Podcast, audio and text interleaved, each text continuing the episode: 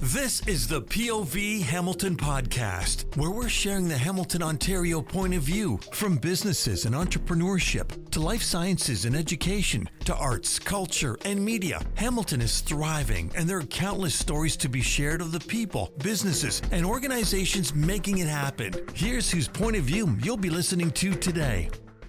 Uh, my name's Medora Uppal. I'm the Director of Operations at YWCA Hamilton. So YWCA has a long-standing history in Hamilton. We've been here for over 130 years, providing supports to women, children, and their families. In the last few years, we've been really focused on housing and addressing homelessness uh, precarity for uh, women and non-binary and trans folks. We also have uh, a wealth of health and wellness programs in the community. We do employment and training and really work to advance women's economic opportunities within the community. And we have uh, developmental services, childcare, as well as seniors programs, uh, social enterprise, uh, catering cafe, many, many more things. But uh, the, those are some of the big uh, pieces of work that we deliver in the community. Yep. So over time, we've uh, YWCA Hamilton has had to transition and pivot to meet community needs. That's part of our work as a women-led feminist organization has always been to address the gaps in the community where women, children, their families are falling through and see how we can provide services. And so over 130 years, that's looked different at different times, different decades. But fundamentally, uh, our from our roots, we've always been delivering housing. We've always been delivering um, education type programs and employment and training programs. And so those are still things that are we do today. Uh, it just looks a little different than what we were delivering because the community looks different than it did 130 years ago. from our experience of working with other YWCAs across the country, the experience in Hamilton really isn't unique. It, it, these are national experiences.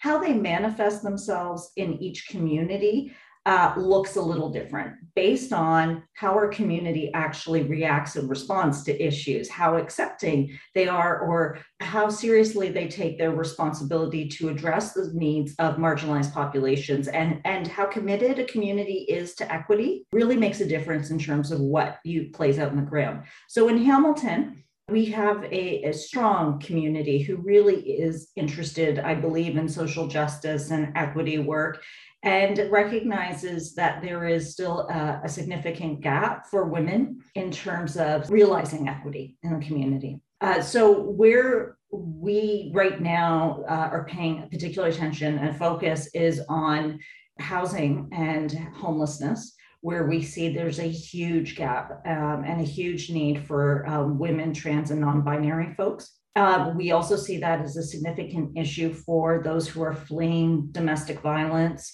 um, or gender-based violence. And that gender-based violence is still a, a, dominant issue in our community that gets underreported and underrepresented. Advancing it, women in the economy is a critical component, we think, of supporting women in reaching equity, but also being able to exit um, housing insecurity and also exiting uh, gender based violence, right? You have more protections the more uh, economically secure you are. And so we're still really committed to finding ways to do that. Part of that is advancing women's opportunity in non-traditional occupations where there's more income opportunities for them but they have been marginalized and it's been more focused on you know supporting cisgendered males uh, and it's been designed and effective for cisgendered males and so we're trying to create space for women and, and non-binary and trans people within uh, the stem fields within um, trades where we've got active pre-apprenticeship programs and we're looking at innovation and technology as well as opportunities to advance skills. And then another piece of this is childcare. Um, you know, access to childcare is going to be a key uh, way for women and people who are really caregivers within families to be able to access equity and economic opportunity. Without childcare, it just falls apart. Those are some of the big pieces that we're really committed to working on um, right now. And, uh, and and again, it's a local issue, but there is it is a national issue. It's hard to piece out what what's really about Hamilton and what really isn't being affected by sort of ma- macro um, macroeconomics and, and large scale national problems. Yeah, so the real challenges are that there is an increasing amount of gender based violence going on in our community. We've seen a rise of that in the pandemic. They called it, you know, referenced it globally as the shadow pandemic. I think we've been um, understand we as an organization, YWCA Hamilton, has understood that violence, uh, gender-based violence, has been um, a, cha- a challenge, an issue that's been, you know, not uh, given enough attention. And so that it, it creates a significant barrier uh, just to feeling um, able to do anything and to get move beyond you know one situation when you're dealing um, daily with gender-based violence, whether that's sexual assault, the trauma of sexual assault, ongoing uh, domestic violence at home, or uh, sexual harassment at work. So that's that's a key issue for us. Uh, in terms of uh, housing uh, precarity, We've certainly seen a rise of that. We have been well aware for a number of years that women's homelessness is not being appropriately addressed within the community. There isn't enough affordable housing. And we've known that there's a lot more women out there who are homeless than more, more than we understand in terms of the numbers that have been counted technically by the government. Uh, and we have some recognition of that now. And last year, a report released by the city indicated that uh, it was 53% of people experiencing homelessness were women, which is more in line uh, with uh, what we understood to be the problem. And so there's there's uh, continuously this challenge of women having just literally nowhere to go. And then we have this problem of our shelters are full and the additional spaces that had been uh, were created to support uh, women through the pandemic to have housing have um, reduced or changed in such a way that it's not meeting the needs of a lot of women in the community. From there, there's no exit strategy into affordable housing. So we're trying to create and facilitate those kinds of exit strategies. So moving out of homelessness into affordable housing and then moving beyond a point where affordable housing really isn't the issue and you can actually exit and access uh, uh you know, some kind of sustainable, independent livelihood um, that allows you to, to live and function, you know, healthy for the long term and age well. So those are those are the pieces we keep coming up against. I think that there's also this piece of the, you know, who dominates the conversation, who's in power. Uh, you know, that's a local issue for sure, but it's also a national issue. We continue to see an underrepresentation in leadership in key uh, government positions as well as in elected positions of people who look like the community. We can say there's a growing number of women, certainly in federal politics. We're seeing that play out, but the, but we are seeing a lack of uh, representation of people with disabilities, um, racialized people, trans, uh, non-binary, and queer people. Uh, so that when we're not seeing people who really represent the community in those leadership um, positions, we're seeing that people then get left behind in decision making and planning. In terms of impact, uh, that YWCA Hamilton is making, uh, we're seeing roughly 10,000 people a year accessing services, and, and they're accessing and have needs throughout their lifespan. So, whether it's from childcare to becoming a senior and needing support, there's a whole range of needs that are being unmet in the community. You know, this year we saw uh, over 700 women uh, coming in who had no place to go um, seeking beds at night uh, because all the shelters were full or they couldn't access the shelter system. And um, they were, you know, anyone who has no place to go at 10 o'clock at night is probably in an unsafe situation, right? So we see a lot of violence. We hear women telling us that if we didn't have the doors open, it, they don't know if they would have survived the night. And those are really hard stories to hear. We've had some real um, tragedies, women dying from uh, opioid overdoses We've had increase in deaths um, and increase in what we're calling, you know, what's called drug poisoning happening in the community. It's really interesting when uh, women come into our services. We have, uh, you know, immigration and settlement services as well. When we see women coming in, they really don't know where to go for help and where they can talk to somebody and where it's going to be safe for them. And I think that one of the important pieces we provide is that safety and assurance of confidentiality and that their voices are being heard. And then that we're not just providing the service they need in the moment, but then we're also part of advocating and calling out and demanding, you know, a better response and, and people to listen to these needs and to address uh, the issues that we're hearing about on the ground. I think it's really hard uh, right now to be a nonprofit service oriented agency and not engage in social justice advocacy work. You have to do both because nothing gets addressed, nothing changes without that key advocacy. The Putman family YWCA is um, a, a dream that had happened. It took us a while to get there, but what we saw, we have uh, had a building on Ottawa Street that was over 90 years old and uh, you know went through a number of iterations over those 90 years to meet address the community needs because that's what we do as ywca so you know, there was a call out, there was no space for women to swim in the community. So we built a pool. That need changed over the years. And so the, the kind of function and purpose, the pool, the gymnasium, the spaces we had at Ottawa Street no longer quite fitted the need of the community. We talked to the community. We heard they needed space for youth. They wanted affordable housing in their community. They need still needed community space, but housing was recognized as a a key component of what the needs were in the community. And so we set out to build 50 affordable housing units along with community service space. And we've completed um, that construction. And so now we have um, 50 units of one bedroom, two bedroom, and three bedroom apartments, all um, at an affordable level. 15 of those units are dedicated for uh, women, non-binary, and trans folks who with developmental disabilities. And the other units are for um, women-led families and single women, non-binary, and trans people. I, we've got uh, people living in the building now since 2021, started to move in, um, and we're starting to fill up all the uh, spaces. It's a space um, where we've provided as well 20 of those units have been prioritized for um, indigenous people. And then the other units um, are going to the broader community but specifically those who are fleeing violence and are dealing with homelessness. So it's a very particular type of affordable housing and population we're trying to support again those who are underserved and, and um, ha- have some of the highest needs in the community.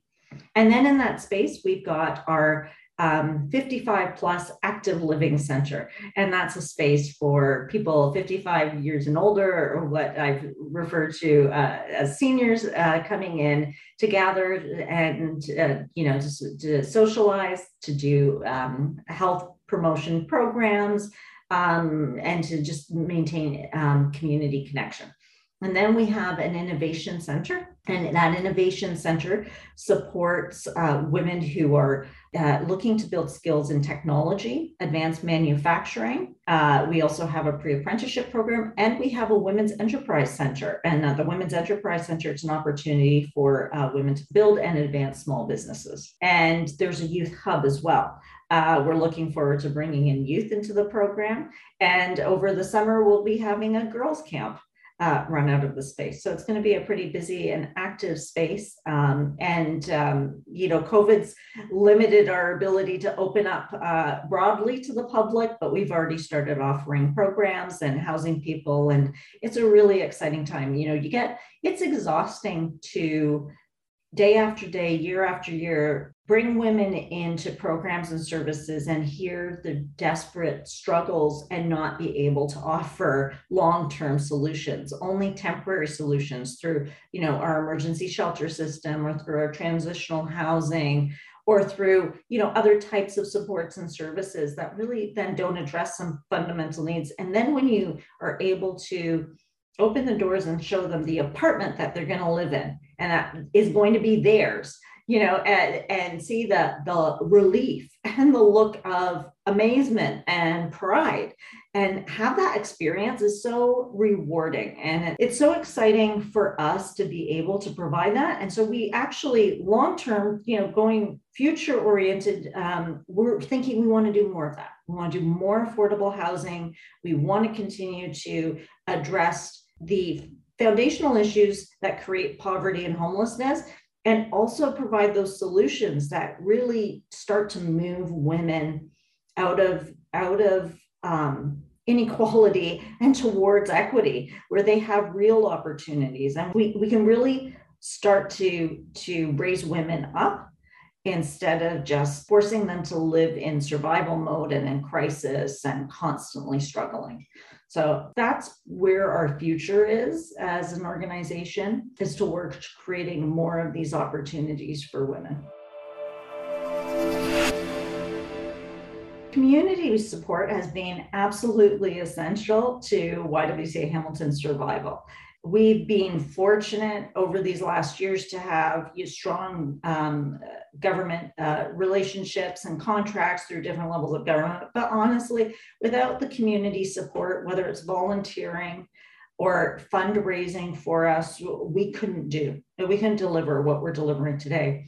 Right now, for the Putman family uh, YWCA, we're trying to raise through the community 1.5 million dollars to, towards this huge undertaking because building affordable housing is not uh, inexpensive endeavor and is not 100% funded through government. So we really need the community to step up and support what we're doing. And we've had a lot of great support. So the Putman family, for example, came through with a million dollars for the building. We've had other incredible sponsors and donors We've had people have been with us for a while now, supporting our different ventures, including Aaron Dunham and Peter Van Dyke, who are the head of our capital campaign, but have been longtime supporters of our social enterprise and in general our work at YWCA. Um, who've stepped up and really supported um, helping us raise money for Putman Family and YWCA, as well as contributing their own dollars to it.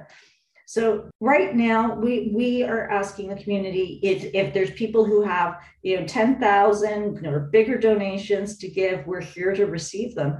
But really, we're also asking the community if you have ten dollars, you know, twenty five dollars, fifty dollars to contribute. We'd love to see that, and we have an incredible group of volunteers um, in the community who are putting together little different events to fundraise um, to get friends and family engaged and help raise money. Um, so we're excited about that, but getting to close the 1.5 million gap is a huge undertaking and we're going to need a lot of support out there. So if people do believe in our mission and vision and the work we've done, this is a great opportunity to contribute. I think the future for Hamilton could be very bright if we uh, focus on uh, becoming a more compassionate community. Uh, I think there's an opportunity for us to uh, really make a mark and really support people through building and building and building more affordable housing in this community. We are, are hugely behind the mark. We have a lot of catching up and work to do. And to get that happening, we have to understand that we are economically disadvantaged in our community when people are living on the streets and moving in and out of shelters constantly, and our shelters are over capacity. That is not a strong situation uh, for any uh, community to be in um, economically. You want you you want people housed, and then you want them contributing to the economy. Well, you can't do that if you leave people behind. So we've got to build and commit to building affordable housing. I think that's possible if we um, focus on our compassion um, as a community. I also think we have to be prepared and understand that critical issues are occurring, uh, that they're not going to go away if we don't address them. And there are going to be more community crises, more global um, national crises that we're going to face as community. We need to be better prepared to address it.